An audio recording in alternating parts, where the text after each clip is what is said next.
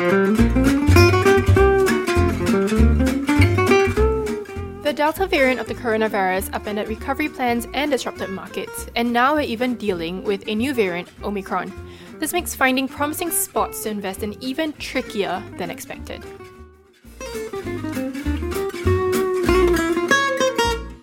Hi, I'm Sarah Chia from Bond Supermart. Welcome to another episode of our podcast series where we share with you about new bond issues and hold discussions on the fixed income market. As we now enter a new year, um, investors face a dilemma.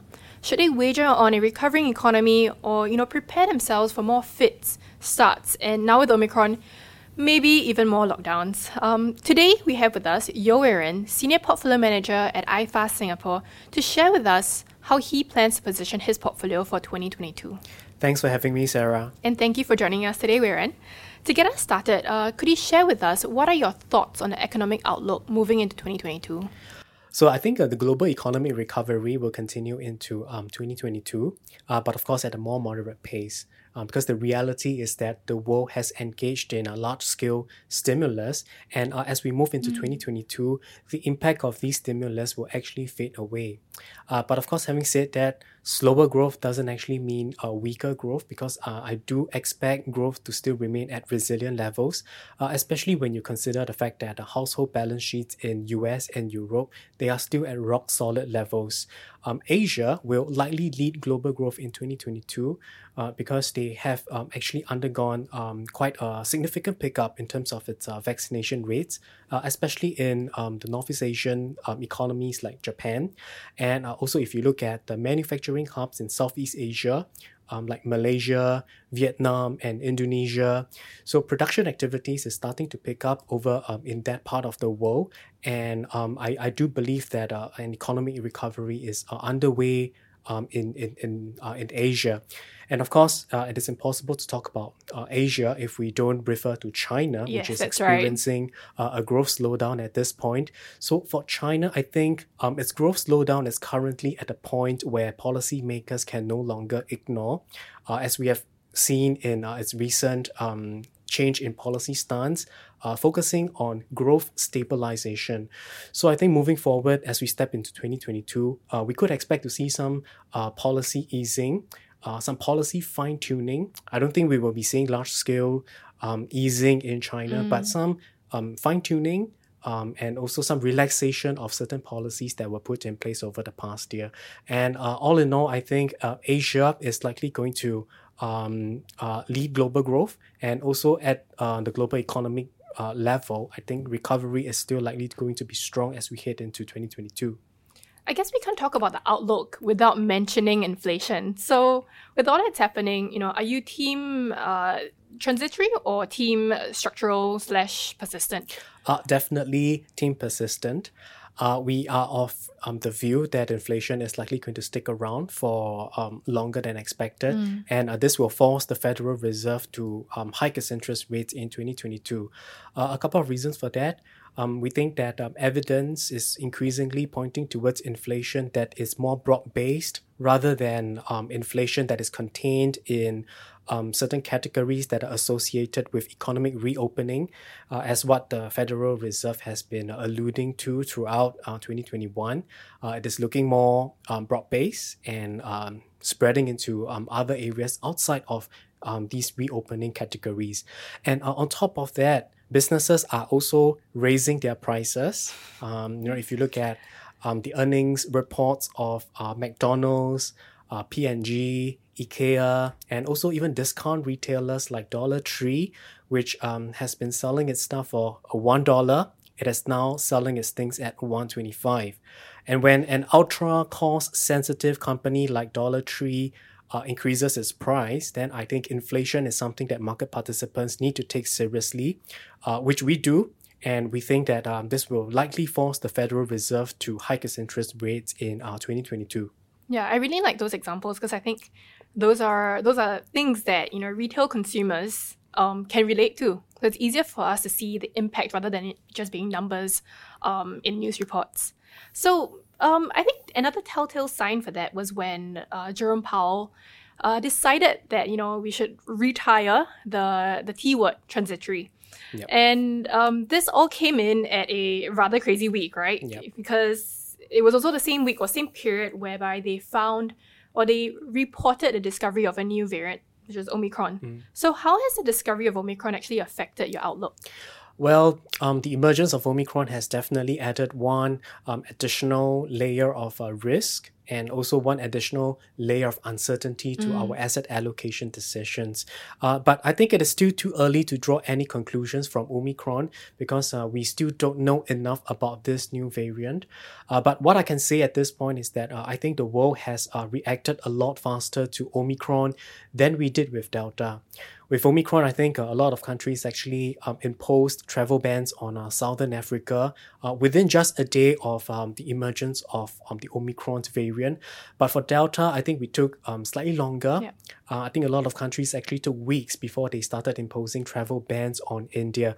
But by the time they started imposing those bans, um, the Delta variant has actually traveled to many parts of the world and uh, seeding waves after waves of uh, the pandemic. I think it could be that um, Omicron could eventually displace Delta as um, the dominant strains in the future. I hope not to, but uh, even if it does, uh, I think the fast reaction by global governments, these travel bans, they are going to buy time for healthcare systems around the world to prepare for this coming wave of Omicron infections.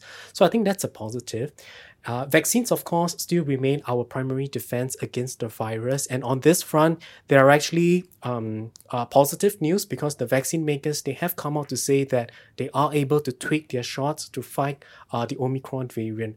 So I think um, even though Omicron is a, a risk, a downside risk to our projections at this point, uh, I think there are also positives um, to take away at this point. And also, it could be that um, the slowdown or the economic impact brought about by Omicron, it may not be as bad as what market participants have feared in recent times. Wherein my next question um, is quite general. Um, give it, it's really general actually, I think, because equities and bonds, you know, come in all different forms. But given the current situation that we're in, would you be able to say that perhaps bonds are a safer alternative to equities? Well, the short answer to your question is yes. I think um, bonds in general they are safer compared to equities. But I'll just like to add on by saying that um, I think bonds and equities in general they have very different uh, risk return profiles, and they have very different roles to play in an investor's portfolio.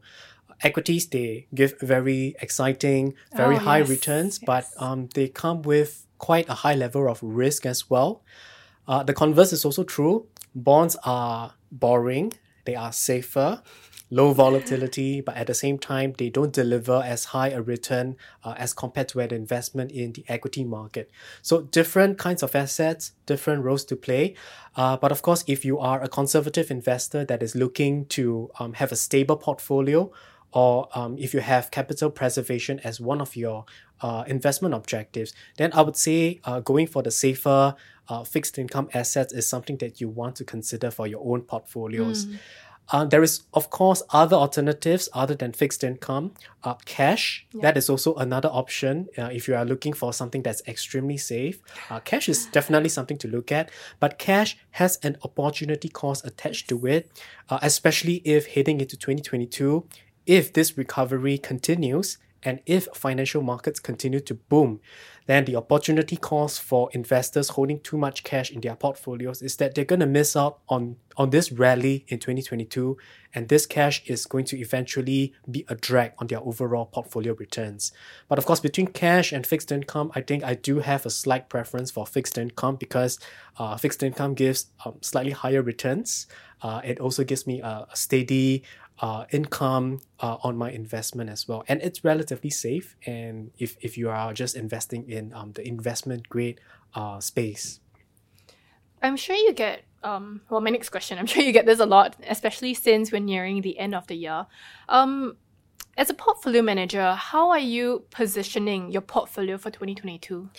Well, um, at the asset class level, between uh, equities and fixed income, I do think the right place to be in is actually equities. Um, the reason for that is because um, we, we think the economic recovery is going to continue into 2022, and this is going to provide a favorable backdrop for uh, the performance of equity markets. Another reason is valuations. If you look at the valuations of uh, equities relative to fixed income, equities are actually, um, I would say, a lot more attractive um, in the equity space, I think the only market that is considered uh, really expensive right now is actually the US equity yeah. market. Outside of the US equity market, you realize that the valuations of um, the other equity markets, they are actually at reasonable levels. And there are also certain markets like Asia, like China, that are offering quite attractive valuations as well. So, uh, investment opportunities in the equity space, I would say it is still relatively abundant. But if you look at the fixed income space, um, there are opportunities in the fixed income space at this point, but um, I would say that a large uh, proportion of the fixed income universe is currently offering very limited value. Uh, spreads are at historical low levels. Uh, same thing for um, bond yields. So I think um, in general, bonds they are not as uh, compelling an asset class as compared to equities. So how am I going to position my portfolio? I think um, having an overweight position in equities that's something that I will have in my portfolios heading into 2022. And as we prepare for you know all that's going to come in 2022, which I we can't forecast anything at this point in time, but as we prepare for that, how can we as investors actually build a more resilient portfolio? Well, um, in 2022, I think one thing that will likely happen is Fed rate hikes. Oh, yes. And for fixed income investors, and for investors who have mm. a, a, large um, uh, proportion of their assets in fixed income um, who who have a large proportion of their portfolio in fixed income assets, uh, I think they are likely to be challenged because uh, fixed income assets, especially the longer dated ones, uh, they tend to be very sensitive to interest rate movements. So for this group of investors who have longer dated bonds in, inside their portfolios, I think one way to build resilience in their fixed income portfolios is to reduce or shorten the duration profile of your fixed income portfolios uh, by investing in shorter dated bonds because these assets they tend to be uh, less sensitive to interest mm. rate movements. And uh, I think another area, uh, or rather another um, asset to look at is uh, floating rate bonds. Floating rate bonds they probably will be something that is attractive in a rising interest rate environment they can potentially do well. And because their coupons reset at regular intervals in line with uh, the overall interest rate environment, uh, investors will also tend to get um, a higher level of income as interest rates increase. So that's another um, upshot for investing in floating rate bonds. And of course, uh, I think Chinese government bonds, I think that is also something that could introduce a bit of resilience into your fixed income portfolio. Uh, they are investment grade. They are higher yielding compared to um, other um, sovereign bonds in other developed yes. markets. And uh, most importantly, I think they do have the potential to be a good fixed income diversifier, especially this year because uh, when global bonds sold off, Chinese government bonds, they have been um, uh, a reliable safe haven asset for many fixed income investors. So I think that is also something for fixed income investors to consider as well. Uh, in the equity space, I think um, I've said just now the US equity market is really quite expensive um, I think investors probably should expect lower level of returns from here because um, a lot of expectations uh, have been built into the US equity market. So uh, I think my recommendation for investors is to look at other areas offering more attractive value. Um, I think uh, Japan is one market that is offering attractive value. Uh, Asia, uh, China is also very attractive at this point, following uh, the, the significant correction that we have seen in 2021. So, what are your best ideas moving forward? You mentioned Japan. Um, is that one of you know your, your top few ideas? Yes, definitely. I think uh, Japan is uh, a very interesting market at this point. Uh, we do like Japan quite a lot, and we do expect Japan to play catch up with its global peers mm. in 2022. Uh, Japan has largely disappointed this year because of its uh, slow vaccination rate, especially in uh, the earlier parts of 2021. But as we headed into the second half of this year, you realize also that uh, the vaccination rates of Japan has actually picked up very significantly, but this has not been picked up by market participants. Uh, Japan's vaccination rate, in fact, has now overtaken uh, not just the US, but it has also overtaken the UK and also a, a lot wow. of other European countries as well. And this actually paves the way for a more more sustained uh, economic reopening and uh, also a more sustained recovery in terms of uh, domestic demand. So uh, Japan is uh, a market that we are looking at um, that could potentially outperform in uh, 2022. Uh, another market is, of course, China. We think that um, China's equity market has likely bottomed. Uh, admittedly, China has not done well this year because of uh, the regulatory uh, pressures that have been um, uh, imposed by the Chinese government on um, many sectors across the economy, mm. especially the tech sector.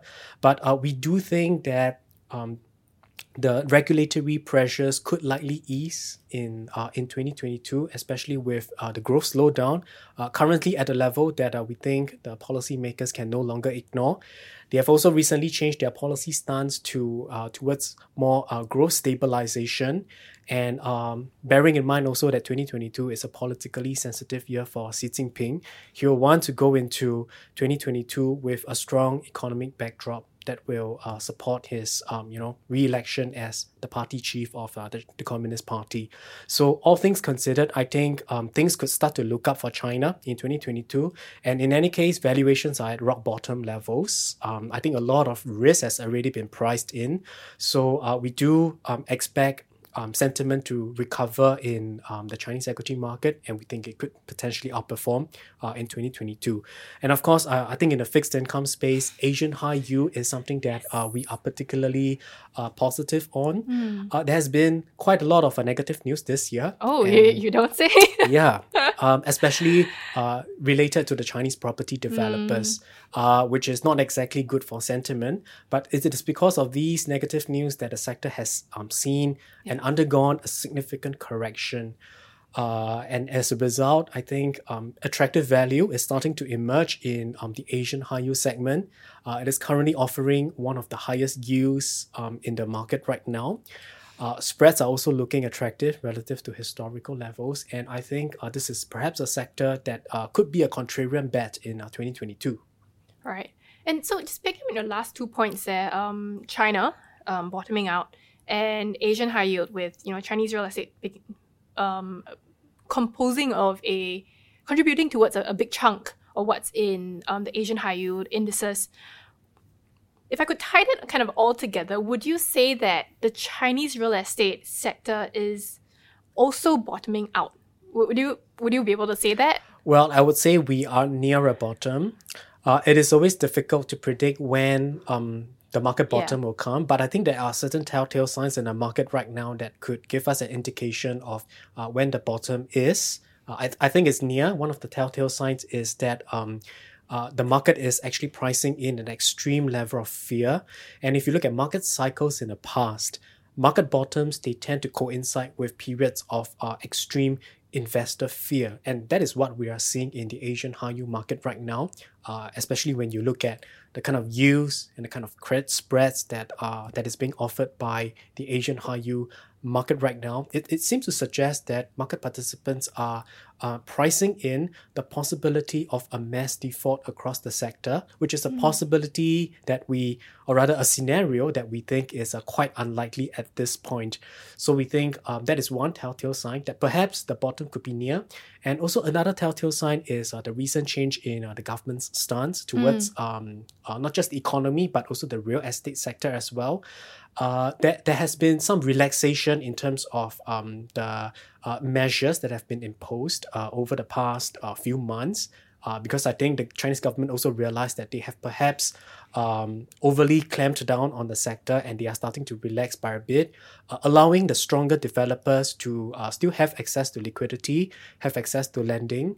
Uh, but of course, uh, at this point, we do not rule out the possibility that there could be more defaults along the way, yeah. especially amongst the, the weaker property developers. But I think uh, a mass default across the sector is something that is, uh, I would say, unthinkable right now. And um, for market participants to actually price in this possibility, I think uh, I think attractive value is starting to emerge in um, the Asian high yield space right now. Fantastic. So, Weiren, um, as we zoom out back to the big picture, the past two years of you know living with COVID nineteen has really seen the market move in some really unexpected ways. Um, and as we move towards calling this an endemic, are there any investing lessons that um, you know we can pick up from investing through a pandemic, or perhaps the, the biggest lesson that, that you've seen so far? Well, um, if there is only one lesson that I can take away from this pandemic, uh, it is that diversification is yeah. very important. Uh, I know this has been said many times across history, and I, I don't want to sound like a broken record over here, uh, but I want to emphasize the importance of diversification because it is important. Uh, COVID 19 has exposed the kind of uh, unforeseen risks that investors generally want to avoid. Mm. COVID 19 was also a reminder that market crisis will always come and it will come at a time when you least expect it to That's do right. so. And for us to be able to prepare for the next market crisis, I think um, the only way for us to do so is to actually have a diversified portfolio. Uh, the recent emergence of Omicron uh, I think that is also another reminder that we are far from over in our fight with uh, COVID 19. And that also means that we probably need to be um, very, uh, uh, very familiar, or rather, uh, we need to be able to live with volatility in this current investment landscape. And the only way for us to be able to navigate this uh, uncertainty uh, brought about by COVID 19 and Omicron is to really have a diversified portfolio. And when I say diversified, mm. uh, I don't mean just diversification across geographical markets, I mean diversification across asset classes as well. Uh, not only should you have um, you know equities inside your portfolio having fixed income assets inside your portfolio i think that is also uh, something that is important as well Thanks, Aaron. Yeah, I think you make a really good point there because as retail investors, even myself, sometimes we chase the next um, the next big investment idea, um, the next the next big stock, or perhaps the next big theme.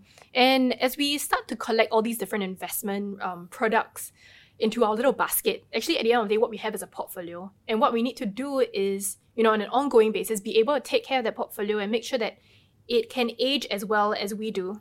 Yeah, so um, thank you for joining us here today. This was really insightful, and it has, you know, the prep for all this has actually prompted me to go and look at my portfolio once again. Thank you, Sarah. Happy to be here today. Thank you.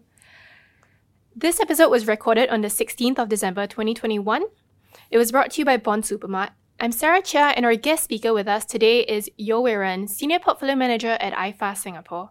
Follow Bond Supermart on Twitter, Facebook, and Telegram to get first hand updates on new bond issues, credit updates, and special events.